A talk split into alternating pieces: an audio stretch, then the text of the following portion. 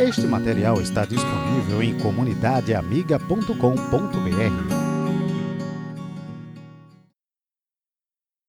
Graças paz, irmãos. Privilégio nosso estar na noite de hoje aqui na igreja. A gente sabe que alguns irmãos estão cansados, os filhos fizeram Enem na tarde de hoje. Espero em Deus que tenham se saído bem fora o nosso cansaço de vida também. Mas o Senhor é gracioso conosco e a gente tem sido cuidado por Ele. E eu queria convidar você na noite de hoje a abrir a carta de Paulo a Tito, no capítulo 3, a partir do versículo 1. Tito 3, verso 1. O texto bíblico nos diz o seguinte. Recomende aos irmãos que respeitem as ordens dos que governam e das autoridades que sejam obedientes e estejam prontos a fazer tudo o que é bom. Aconselhe que não falem mal de ninguém, mas que sejam calmos e pacíficos e tratem todos com educação. Pois antigamente nós mesmos não tínhamos juízo e éramos rebeldes e maus Éramos escravos das paixões e dos prazeres de todo tipo e passávamos a nossa vida no meio da malícia e da inveja. Os outros tinham ódio de nós e nós tínhamos ódio deles. Porém, quando Deus, o nosso Salvador, mostrou a sua bondade e o seu amor por todos, ele nos salvou porque teve compaixão de nós e não porque nós tivéssemos feito alguma coisa boa. Ele nos salvou por meio do Espírito Santo que nos lavou, fazendo com que nascêssemos de novo e dando-nos uma nova vida. Deus derramou com generosidade o seu Espírito Santo sobre nós, por meio de Jesus Cristo, o nosso Salvador, e fez isso para que, pela sua graça, nós sejamos aceitos por Deus e recebamos a vida eterna que esperamos. Este ensinamento é verdadeiro. Quero que você, Tito, insista nesses assuntos para que os que creem em Deus se interessem em usar o seu tempo fazendo o bem. Isso é bom e útil para todos. Vamos orar, irmãos. Santo Deus e eterno Pai, nós louvamos e bendizemos o teu nome, Senhor. Que a tua palavra, Pai, afiada como uma espada, adentre nos nossos corações. E que o Teu Espírito abra as nossas mentes, Senhor. Que nós sejamos conduzidos pelo Teu Espírito para aprender acerca da Tua palavra, estar mais perto de Ti, Senhor, para que possamos estar caminhando cada vez mais perto de Ti, Pai. Para que nossos laços, que a nossa filiação, Senhor, seja estreitada e que a gente perceba todo o Teu cuidado sobre nós, Pai. É isso que nós te pedimos, Senhor. Em nome de Cristo te oramos. Amém. Esse é um texto normalmente conhecido e utilizado, principalmente por conta do versículo 1, porque ele trata de governo e autoridade. Né? Normalmente o pessoal, quando está querendo fazer com que as pessoas obedeçam, elas são lembradas desse versículo 1.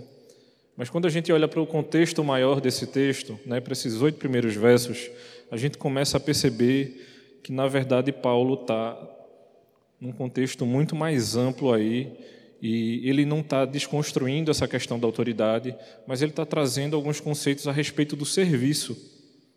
Então, quando a gente pensa em servir ao Senhor com excelência, que é o título da mensagem dessa noite, a gente precisa olhar para esse texto como um todo, né? E eu até indico aos irmãos, inclusive, a leitura do capítulo 2, né? O contexto é muito maior aí, muito mais amplo do que simplesmente esses oito versículos, mas a gente precisa ser lembrado de uma coisa. Enquanto a gente caminha com a igreja, a gente começa a perceber que muitos irmãos, deixa eu melhorar a frase, poucos irmãos têm carregado o fardo do serviço na igreja. E quando a gente olha para esse fardo do serviço, tem alguma coisa errada, né? Porque servir a Deus deveria ser um privilégio. E dentro desse desse dito fardo, a gente começa a perceber um distúrbio que na verdade não é um distúrbio do serviço. a gente começa a olhar mais a, a respeito da vida das pessoas e começa a se dar conta de que muitas vezes a gente está sendo desafiado a servir com excelência quando a nossa fé ela não está excelente. E dentro dessa tentação, não adianta a gente mostrar para você de que a gente tem sido uma igreja muito, digamos assim, desafiadora no serviço, porque vai, ser, vai chegar uma hora que eu e você a gente vai começar a desligar. E quando a gente começa a conviver com alguns irmãos da igreja, a gente começa a entender que a nossa fé ela está sendo conduzida a um serviço que nos dá trabalho e eu não estou dizendo que o serviço não, não nos tome tempo e não nos dê um certo nível de trabalho, mas quando a gente começa a olhar para o que está acontecendo, alguma coisa está sendo invertida. Porque se servir a Deus deveria ser um privilégio, a grande pergunta é por que não tem sido? E como é que eu e você a gente consegue servir com excelência se a gente na verdade não tem conseguido nem servir?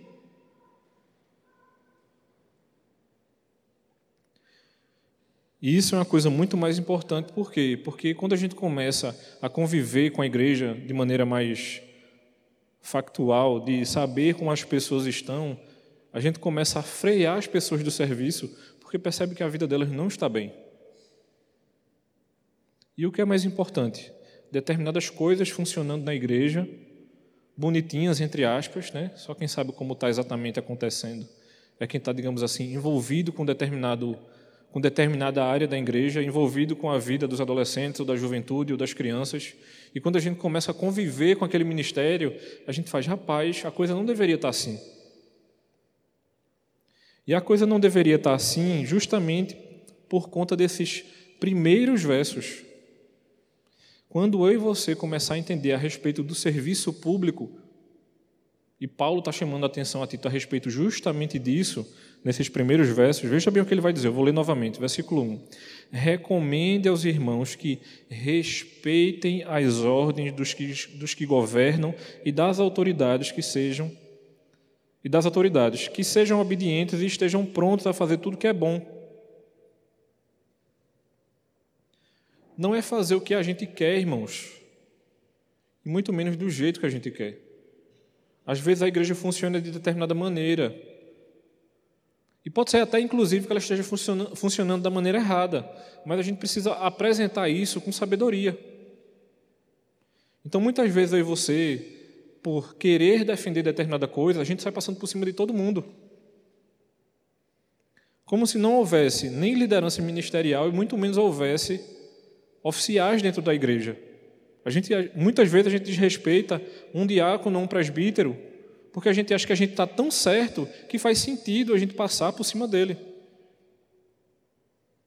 E se a gente volta uma carta, Paulo está aconselhando Timóteo de que os jovens respeitem os mais velhos como o quê? Como a seu pai. Ele não está falando nem do oficial da igreja. Então, Paulo, após ele mencionar os deveres ou os serviços particulares, justamente no capítulo 2 da carta de Tito, é como se ele entrasse nessas disposições gerais, nesses termos gerais a respeito do serviço. E é justamente esse serviço em público. E esse serviço em público, normalmente a gente executa dentro da igreja. Não que a gente não possa executar em outros lugares. Mas esse serviço público justamente começa e deveria estar sendo efetivado aqui dentro. E é como se ele quisesse nos dizer o seguinte nesses primeiros versículos: todo aquele que não se recusa a viver uma vida boa e honesta, voluntariamente tributará obediência aos magistrados. E o que no final das contas Paulo está querendo nos dizer aqui é o seguinte: tudo bem, meu irmão, você não quer obedecer aos líderes da igreja? A gente deixa você para que o magistrado resolva a sua vida. A partir do momento que o magistrado execute isso, né, que a coisa está bem difícil no nosso país, mas ainda assim isso não nos dá o direito de sair executando determinadas coisas na nossa igreja na igreja do Senhor? Porque a gente acha. O que é que Cristo tem esperado que eu e você, meu irmão, faça? A primeira pergunta é essa. Mas a gente não tem como responder acerca do serviço ainda, porque tem algumas coisas que precisam ser resolvidas na nossa vida. A igreja dos tempos atuais, ela é muito tentada a ser ativista.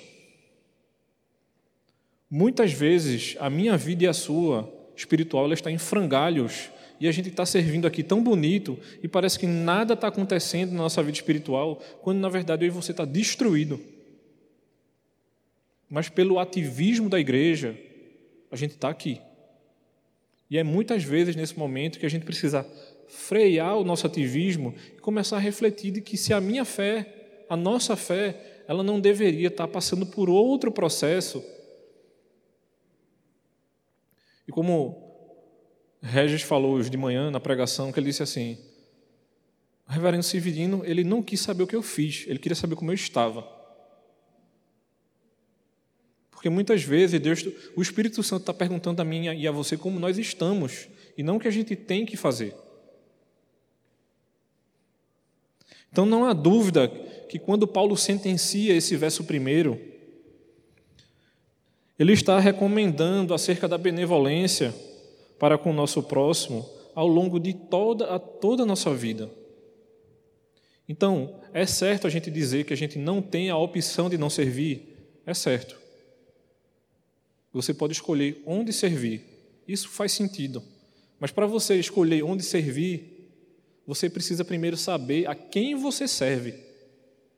E muitas vezes eu e você a gente não sabe responder essa pergunta.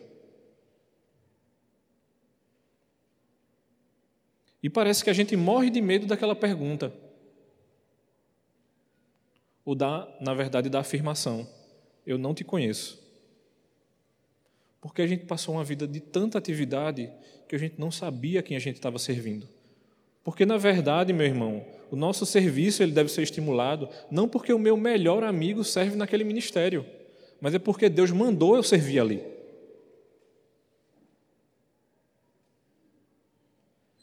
Porque se eu fosse, por exemplo, pensar nos meus melhores amigos de adolescência, alguns congregam em, outra, em outras igrejas e outros nem no evangelho mais estão. Porque quem vai dar conta da nossa vida ao próprio Deus somos nós, irmãos. Não, não são os nossos amigos. Então, nós, como cristãos, a gente não deve nos vangloriar sobre os demais ou reprovar aqueles que estão aprendendo, por exemplo, porque a gente tem um pouquinho mais de conhecimento do que aquele que tem um pouco menos. Porque diante do nosso Deus, a gente não é, digamos assim, medido, porque fulano sabe mais e ciclano sabe menos a disposição de chegar ao Senhor em oração, a disposição do nosso coração diante da mesa do Senhor quando a gente vai participar da Santa Ceia, e a disposição do serviço é a mesma. A gente deveria se colocar de maneira tão verdadeira diante de Deus em oração, diante da mesa do Senhor na ceia, quanto diante dele do nosso serviço.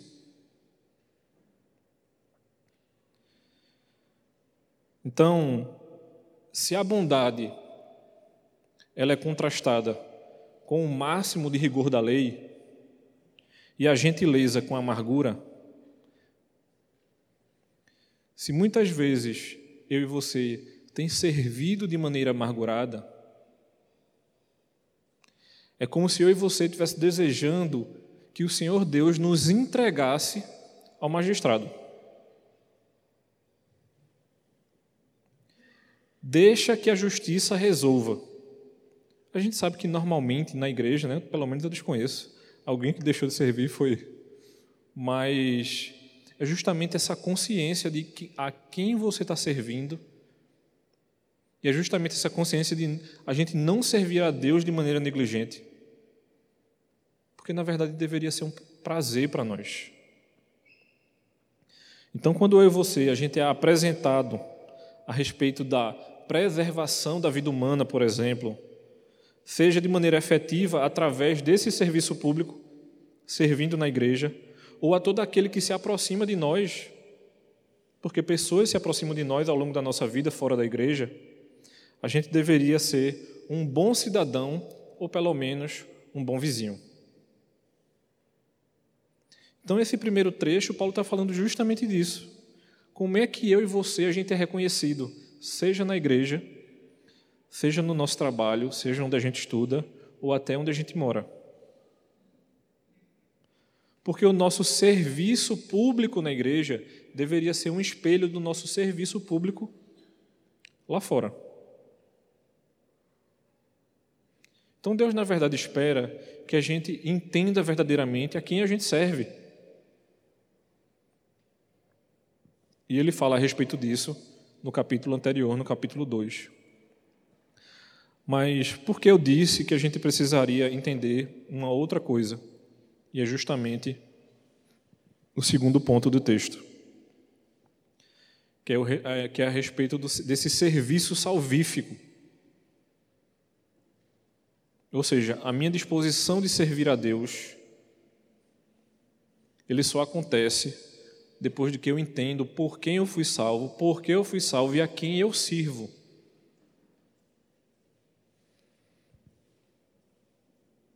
Então, quando a gente volta para o texto, que ele diz assim, a partir do verso 3: Pois antigamente nós mesmos não tínhamos juízo e éramos rebeldes e maus. Ou seja, quando eu e você não tinha juízo e era rebelde e mau, a gente não era cristão, a gente era descrente. Éramos escravos das paixões e dos prazeres de todo tipo e passávamos a nossa vida no meio da malícia e da inveja. Os outros tinham ódio de nós e nós tínhamos ódio deles. Porém, quando o nosso Salvador mostrou a sua bondade e o seu amor por todos, ele nos salvou, porque teve compaixão de nós e não porque nós tivéssemos feito alguma coisa boa. Ele nos salvou por meio do Espírito Santo que nos lavou, fazendo com que nós nascêssemos de novo e dando-nos uma nova vida. Então, essa disposição de servir a Deus que nos é comum e que normalmente faz-se visto de maneira tão é, corriqueira na nossa igreja, ela se faz porque antes aconteceu alguma coisa. Enquanto eu e você não entender que a gente serve porque a gente foi servido, a gente não vai conseguir servir da maneira que deveria. Porque, na verdade, a nossa salvação foi um serviço que não nos custou nada. E essa questão de serviço é tão forte na cabeça de alguns irmãos nossos que o nome do culto em algumas línguas, né, principalmente na língua inglesa, o nome do culto não é culto não, meu irmão, é serviço. Porque você não veio aqui para assistir o culto, você veio servir ao Senhor no culto. O culto ele deve ser responsivo. E normalmente a gente como comunidade responde ao Senhor orando e cantando. A gente não está cantando aleatoriamente nem orando aleatoriamente no culto. A gente está servindo também.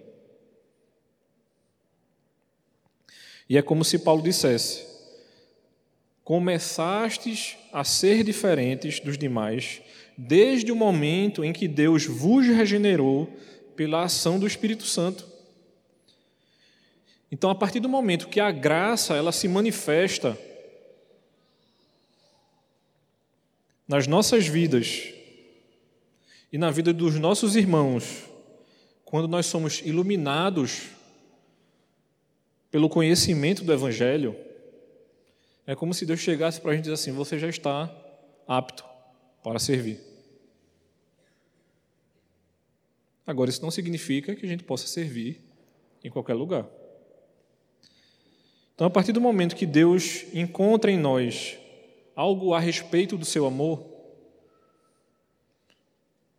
Porque ele nos ama primeiro de maneira bondosa e misericordiosa, de modo que nós só conhecemos tais atributos da fé quando em Cristo ele se declara nosso Pai. Ou seja, como é que eu e você, meu irmão, vai conseguir servir? Eita, que está querendo galardão. Obrigado, meu irmão. Então, quando é que eu e você a gente vai conseguir servir se a gente não conhece determinadas coisas a respeito do nosso Deus? É do tipo assim: será que eu e você realmente conhecem, por exemplo, os atributos de Deus? Porque a gente costumeiramente lembra que Deus é amor. Mas eu não sei se você lembra que Ele também é justiça. Ou seja, pessoas serão punidas por esse Deus que é completamente amoroso. Isso dá um nó na nossa cabeça muitas vezes. Quando na verdade não deveria. Então, quando a gente olha para o nosso Deus, ele nos ensina a sermos como Ele, para que a gente consiga fazer determinadas coisas. Aí você fala assim, mas Fulano reclama comigo todo domingo, mas Deus ele perdoa. Ou seja, dentro do nosso serviço deve existir o perdão. Mas também precisa haver a perseverança. Ou você acha que o nosso serviço aqui na igreja vai ser um mar de rosas, que nada de ruim vai acontecer, a gente não convive com pessoas que são pecadoras, está tudo certo, a gente não precisa exortar nenhum irmão, está tudo caminhando bem, Ninguém desistiu de servir, não tem ninguém com problema, a gente não está precisando cuidar de nenhum irmão que está com problemas seríssimos, ele vai precisar dar uma pausa naquilo que ele está fazendo e alguém vai ser sobrecarregado porque esse irmão vai dar uma pausa.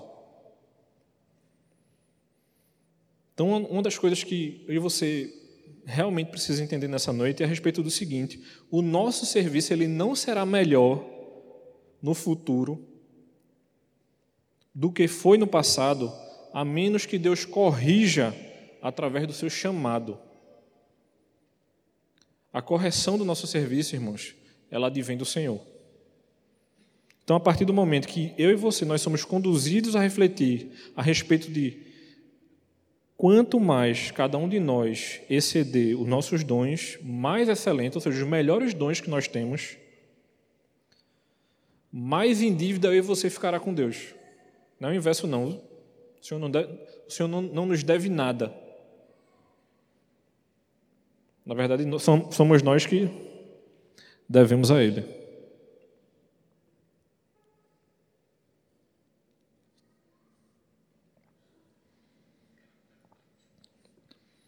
Porque o, o, o, verdadeiro veículo da riqueza do nosso serviço é o próprio Deus. Ele é que nos motiva, Ele é que nos ensina a amar, ele é que nos ensina a ser misericordioso, ele é que nos ensina a ser perseverante. Então, ele é que vai nos movendo ao serviço, e não o inverso. E ele sendo o único veículo, a gente precisa entender de que nós mesmos, se, só, se nós somos, e a gente reconhece que nós somos pobres e destituído de qualquer coisa excelente, essa excelência no serviço, ela só vai acontecer quando eu e você verdadeiramente entender a nossa salvação em Cristo. O serviço, ele será excelente porque nós somos salvos e não porque nós podemos ser bons. Porque muitas vezes a gente é tentado a dizer assim, rapaz, A gente é muito bom mesmo. Mas quem é verdadeiramente bom é o próprio Deus. E a gente só vai conseguir servi-lo verdadeiramente quando houver verdadeira entrega da nossa vida. Porque muitas vezes a gente quer botar na balança o nosso serviço. Rapaz, eu já fui para a igreja, cinco vezes esse mês e fulano só foi uma. Aí você começa a se comparar. E de maneira interessantíssima, o final do texto, ele vai dizer o seguinte, versículo 8: Esse ensinamento é verdadeiro. Ou seja, tudo que eu disse aqui, nesses sétimos nesses sete versículos anteriores. E aí ele vai e diz para Tito: Eu quero que você, Tito, insista nesses assuntos para que os que creem em Deus se interessem em usar o seu tempo fazendo o bem. Isso é bom e útil para todos. Mas a gente só vai, só vai saber verdadeiramente o que é bondade e utilidade quando a gente entender a quem a gente serve.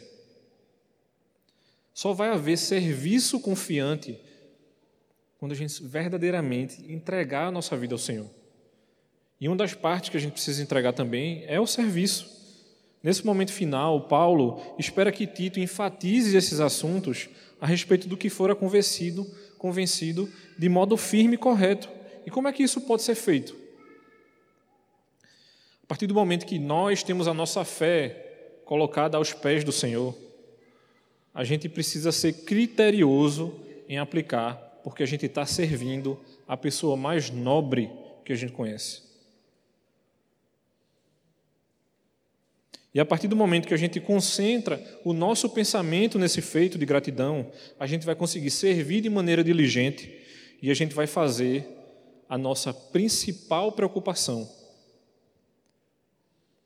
Agora, considere o seguinte: se a nossa fé não está bem e nós estamos preocupados com outras coisas, será que o seu serviço será a sua principal preocupação? Eu digo que com toda certeza que não, a gente não vai conseguir fazer isso. Normalmente a gente está tão atribulado com outras coisas que a gente não consegue olhar para aquilo que Deus espera que a gente faça de maneira muito mais tranquila. E aí é quando justamente ele lembra de que o nosso Pai ele é bom, da benignidade dele. Ele lembra a respeito da obra do Espírito, no versículo 6.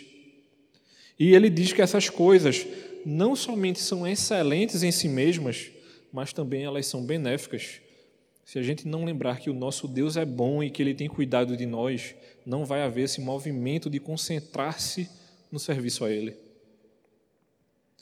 E quando esse serviço é apropriado pela fé, os homens são beneficiados. Não esta ou aquela classe em particular, mas a igreja como um todo, ou as pessoas que convivem em nosso meio como um todo. Então, a partir do momento que a gente traz vida, luz, alegria e paz a respeito de o nosso serviço a Deus, a respeito da nossa fé, porque antes só havia morte, trevas, tristeza e medo, a gente começa a perceber que a gente está invertendo as coisas.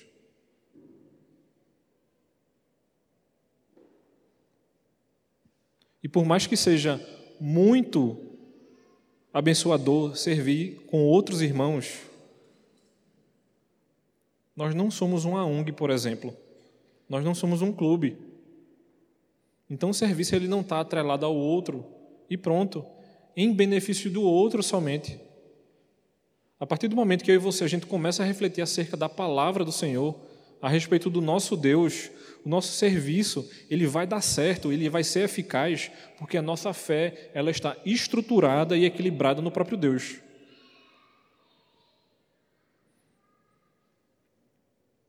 E o que é que nós precisamos entender a respeito disso, de uma vez por todas?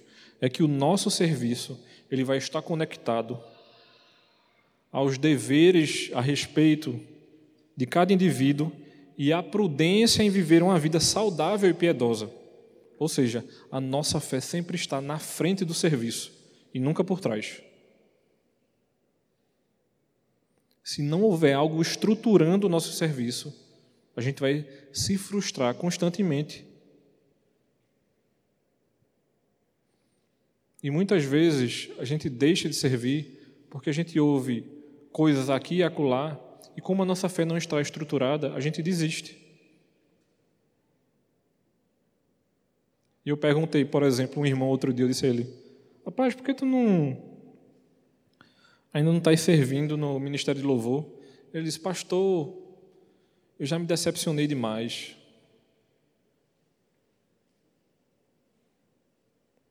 Aí eu pensei na hora, né? Rapaz, vou deixar de pregar então. E a gente vai deixar de fazer um bocado de coisa aqui na igreja, porque se decepcionou. Porque isso faz parte. E a gente só vai vencer a decepção, por exemplo, se a nossa fé estiver, estiver estruturada no Senhor. Tem que haver firmeza. Então, somado a isso, ao propósito do ensino, esse ensino cristão é para que os crentes se exercitem nas boas obras.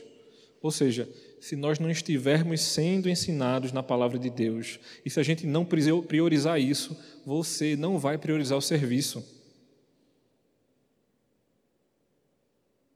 Porque se eu e você não conhecem a Deus como deveríamos, a gente não vai entender como deve servi-lo. Porque não vai fazer sentido para a gente. E muitas vezes a gente olha assim para a igreja como a nossa e diz assim, rapaz, as coisas estão funcionando normalmente. E eu digo a você, viu? Entre no ministério para ver. Só indo para ver como é que está. Agora, cuidado, viu? Se você entrar ali algemam. Você só sai quando a coisa estiver resolvida. Porque tem muita coisa para fazer. E tem irmãos que estão com a fé estruturada, mas que estão sobrecarregados. E a grande questão é, meu irmão, não se sinta tentado a entrar no ministério porque precisa de ajuda. A grande questão é: ajuste a sua vida com Deus e aí depois você pensa no serviço. Porque em vez de o serviço se tornar um fardo, pode ser que você se torne um fardo para o ministério.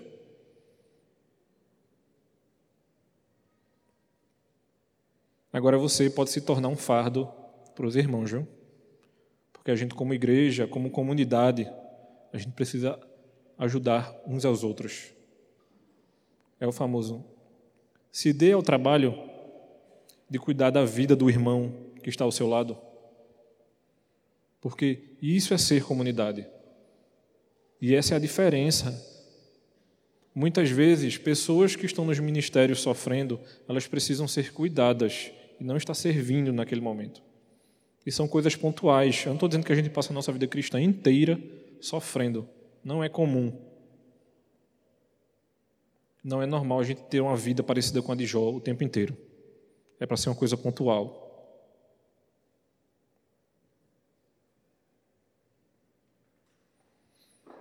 Uma outra coisa que a gente precisa ser lembrado é a seguinte: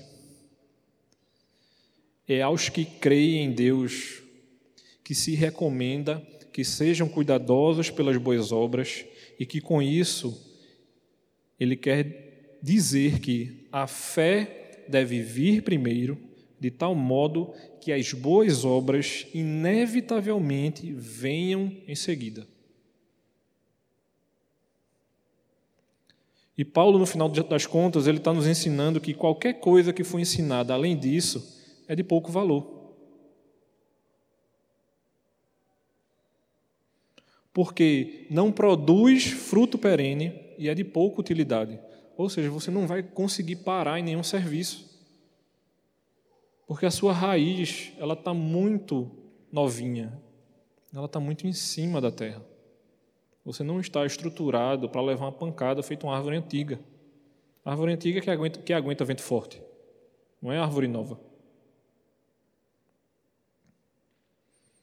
Enquanto que, ao contrário, aquilo que deve contribuir para a salvação é digno de louvor.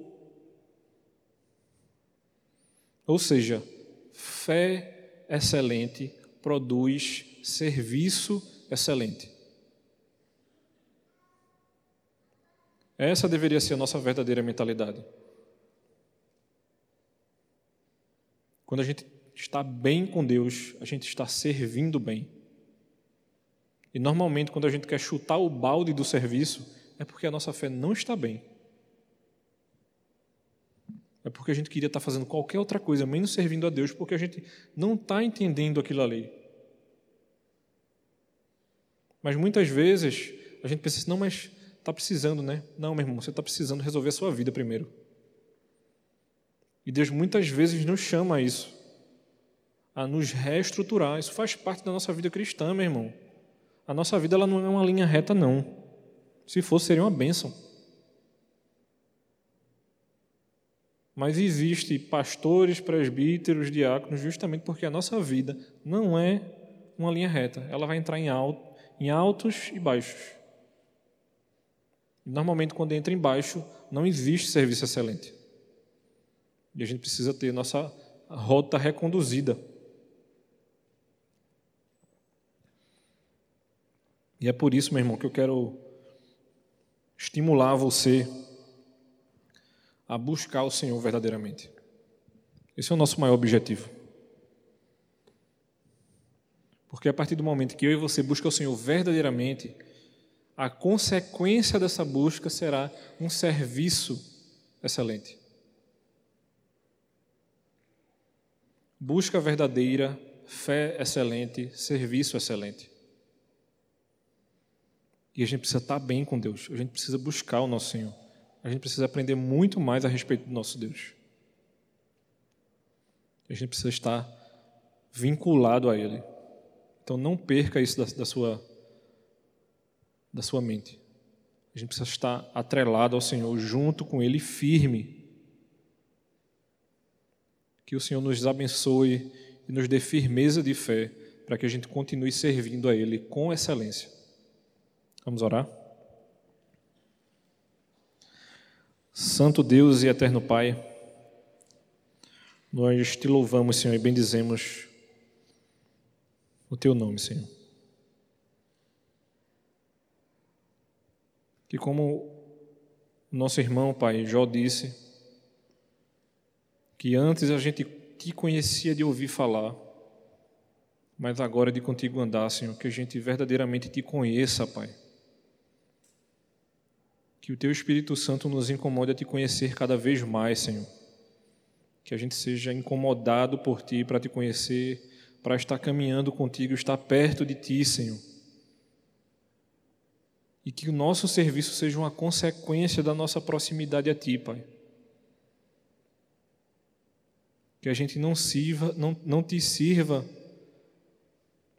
de maneira desconectada, sem entender o que a gente está fazendo, sendo levado com os outros simplesmente porque os nossos amigos e irmãos estão servindo, Pai, mas que a gente entenda o nosso chamado, que a gente perceba e entenda os nossos dons, Senhor, para que a gente te sirva da melhor maneira possível, Pai. E que a nossa fé seja provada e que a gente te sirva de maneira excelente, Senhor. Que tu conduza os nossos corações, Pai, e a gente te obedeça, Pai. É isso que eu te peço, Senhor.